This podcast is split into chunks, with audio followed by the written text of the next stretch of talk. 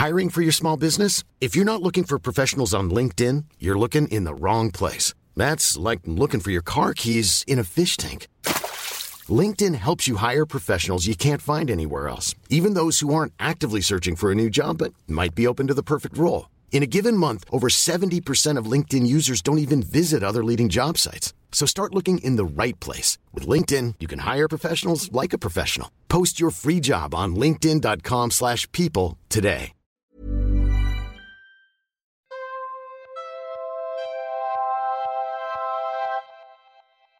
Hello and welcome to the Mistholme Museum of Mystery, Morbidity and Mortality. This audio tour guide will be your constant companion in your journey through the unknown and surreal. As you approach our exhibits, the audio tour guide will provide you with information and insights into their nature and history. Do not attempt to interact or communicate with the exhibits. Do not feel pressured to interact or communicate with the audio tour guide. If you believe that the audio tour guide may be deviating from the intended tour program, please consider adjusting your preconceived notions of what the intended tour program may be.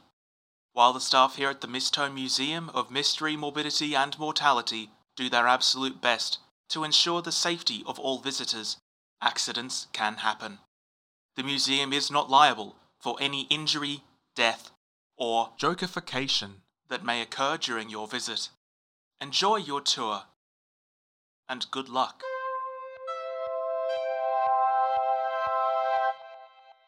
Retrieval Expedition Report Alternatural Shelter 212 Glassway Traversal, compiled by the audio tour guide accompanying the retrieval team codenamed Rainbow. Glassway 212 was chosen for exploration due to several factors. First of all, was the fact that Shelter 212 was not occupied by any museum staff or patrons during the lockdown event, and as such none traversed the glassway when it initially opened. It was suggested that this could pose an opportunity for some kind of control sample, or perhaps that if the curator was hidden from us, we might be more likely to find them somewhere nobody else had been. Additionally, when a drone was sent through the glassway, it quickly became apparent that the place on the other side was inhabited by sapient beings. This is not unique as contact has been made through several glassways, but the density of the population through this glassway was encouraging.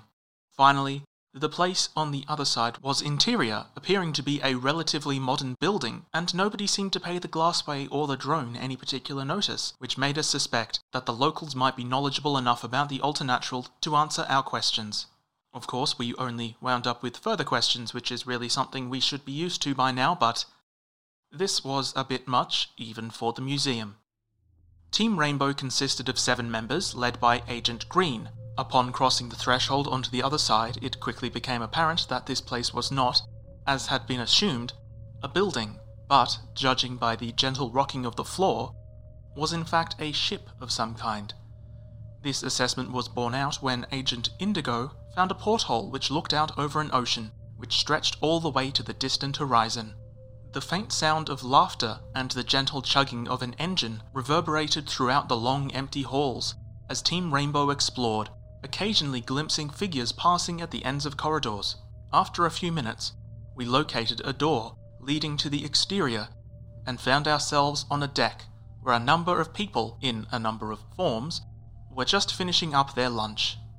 Few of them seemed to pay much mind to the armed strangers who had appeared in their midst, with the exception of a crew member in a crisp uniform, who walked over to us and welcomed us aboard. Agent Green asked for the name of this vessel, and without surprise the crewman answered, and we were the surprised ones, because he told us that we were honoured guests aboard the Mistholme.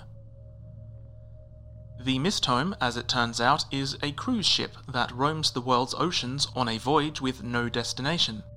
It is not a traditional cruise ship, in several ways, first and foremost in that it was not designed as a cruise ship.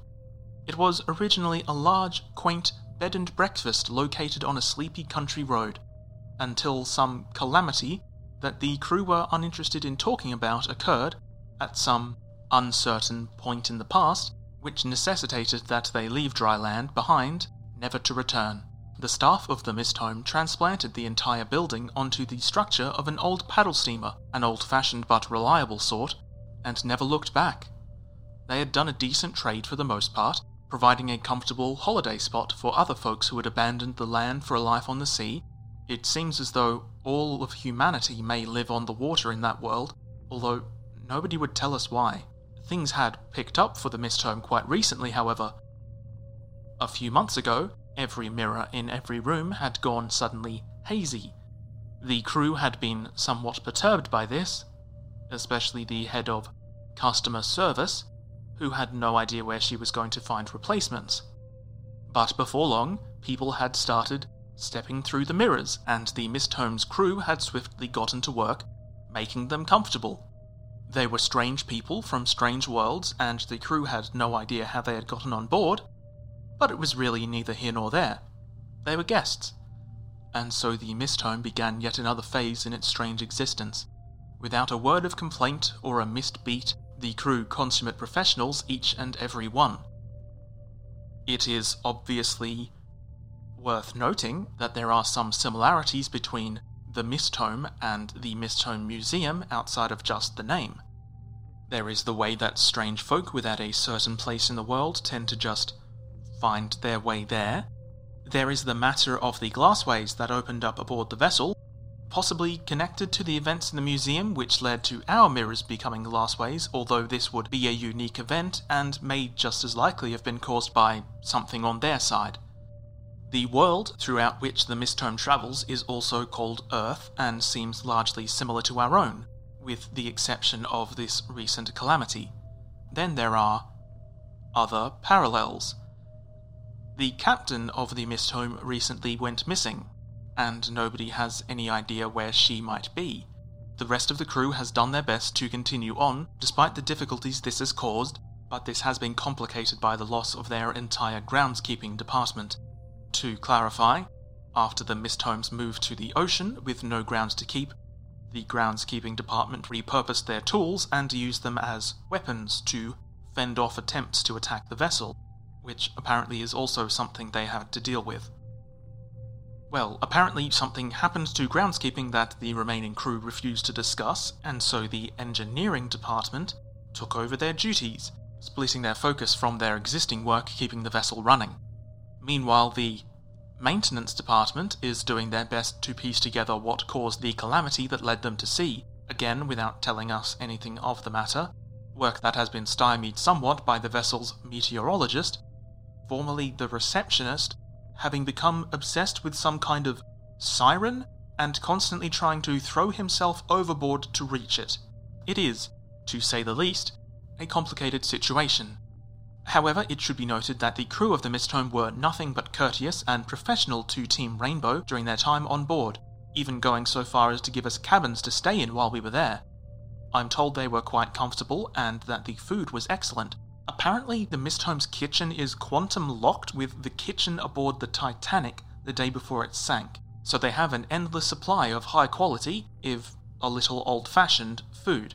My only complaint about the experience was the presence of the vessel's cabin boy, an endlessly polite little child in a sailor outfit who was seemingly everywhere at once, always ready to help out any way he could. Team Rainbow insisted that he was quite charming, but I couldn't help but find him off putting. I'm quite glad that there is no parallel here in the museum. Overall, our time aboard the Mistholme was less unpleasant than many other Glassway traversals, although there is something unsettling about the whole thing. The heads of department of, of the museum, that the Mistholme Museum's heads of department, are in discussions over a proposal from the vessel's head of customer service that their passengers might be able to visit the museum, while our staff could use the Mistholme as a retreat of some kind. Conclusions no trace of either target located. Alternaturality confirmed. Presence of sapient life confirmed. Presence of hostile entities not in the immediate vicinity of Glassway. Departments in discussion over future plans. End of report.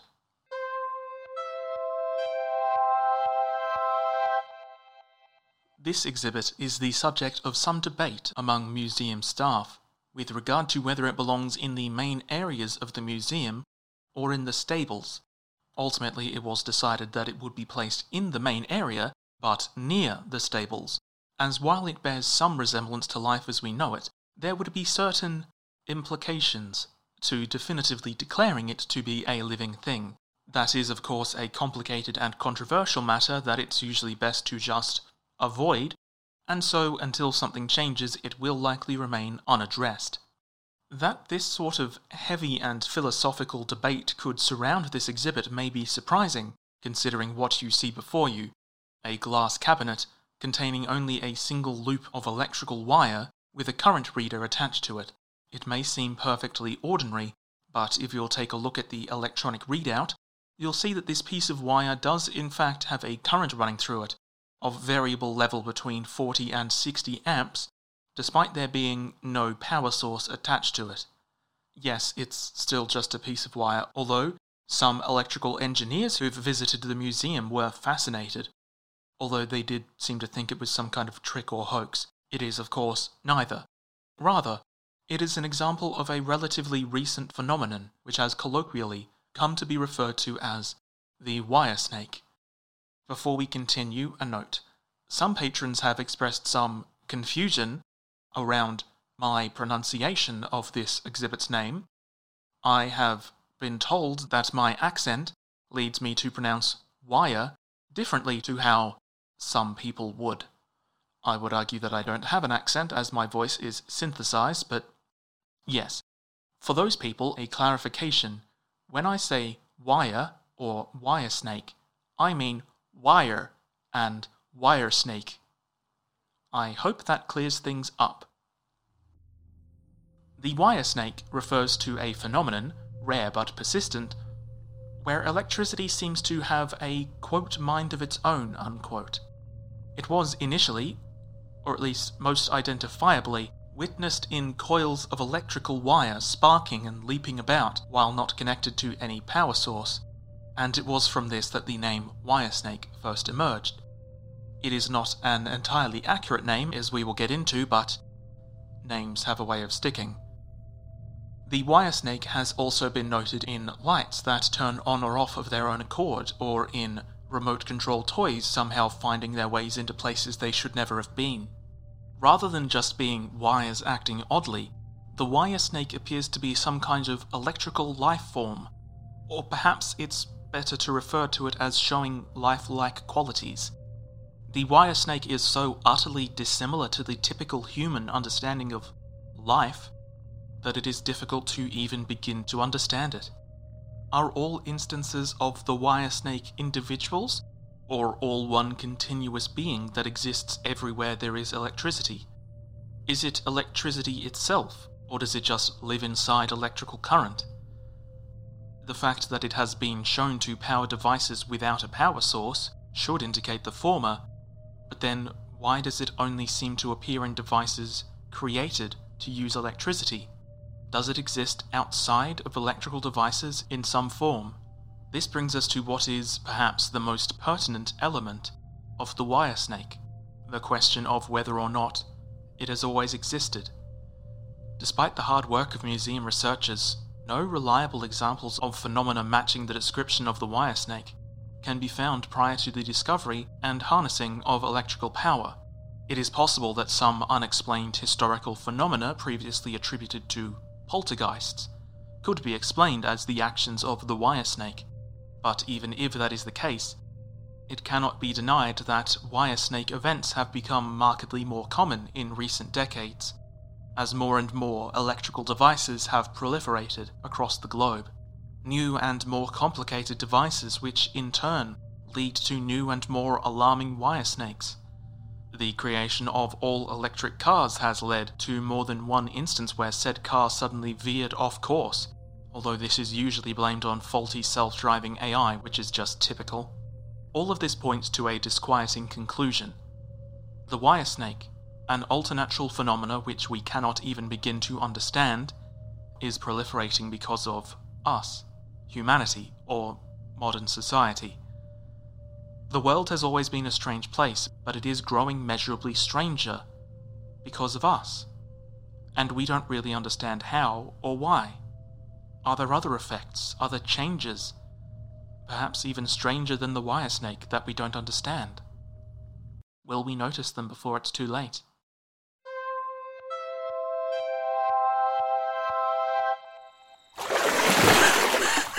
See? What, what a place. Oh, Miss Time, I splash and swim with no ripples. Lake remains smooth as glass. yes, it's quite disconcerting, actually. Yes, quite strange, I know, but it's the only place I've seen like it. I don't come by this way much on account of how there's nothing living in it, no good for hunting, you know. Well, nothing tasty.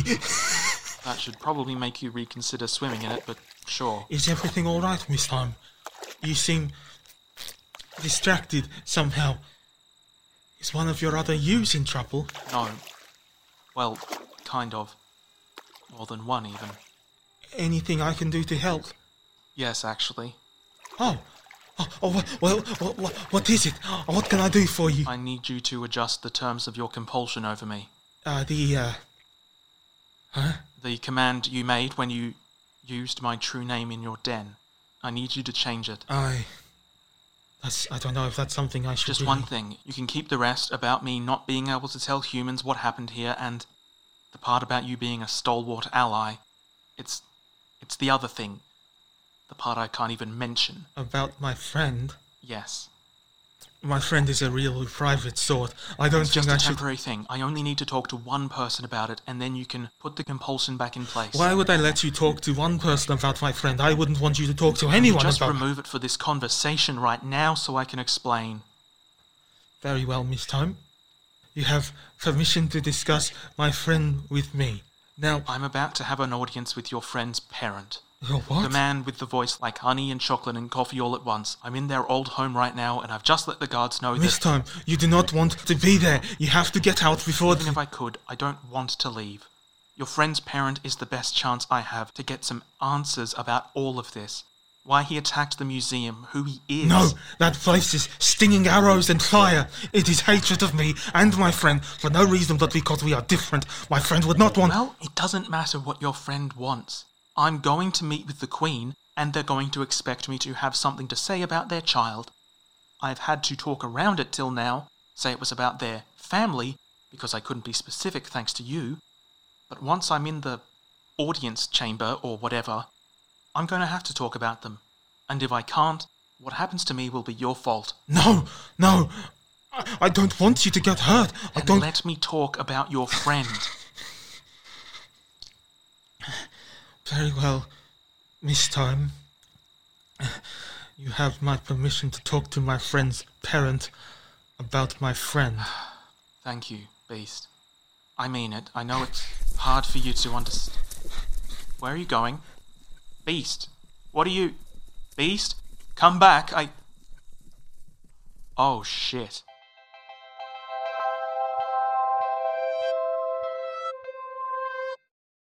If you enjoy the Mistholme Museum of Mystery, Morbidity, and Mortality, please consider supporting the show via Patreon at patreon.com slash domguilfoyle. You'll be helping to make sure the show keeps going, not just by supporting me, but also by giving money to go towards equipment, software, and hiring actors. Patrons of all tiers get access to an ad free feed and access to new episodes a week ahead of the main feed, and you'll also get access to some bonus content. Everyone who subscribes at $10 or higher will get to have their name read out at the end of the next episode that gets released. This episode's wonderful supporters are The Happy Illithid and Fanny Martin. And an extra special thank you to curator level patrons Bookworm and Crow. Thanks for listening, and as always, stay safe out there. The Mistholme Museum of Mystery, Morbidity, and Mortality is written, produced, and performed by Dom Guilfoyle with the help of That's Not Canon Productions. This series was produced on Aboriginal land, and we recognise the strength, resilience, and enduring legacy of the Yagara and Turrbal people of this land. If you'd like more Mistholme, please subscribe and like the Facebook page, where more content is occasionally posted and where you can get in touch with us. The following is an advertisement that helps support the show's continued existence. If you'd like to support it more directly, visit that'snotcanon.com for more information.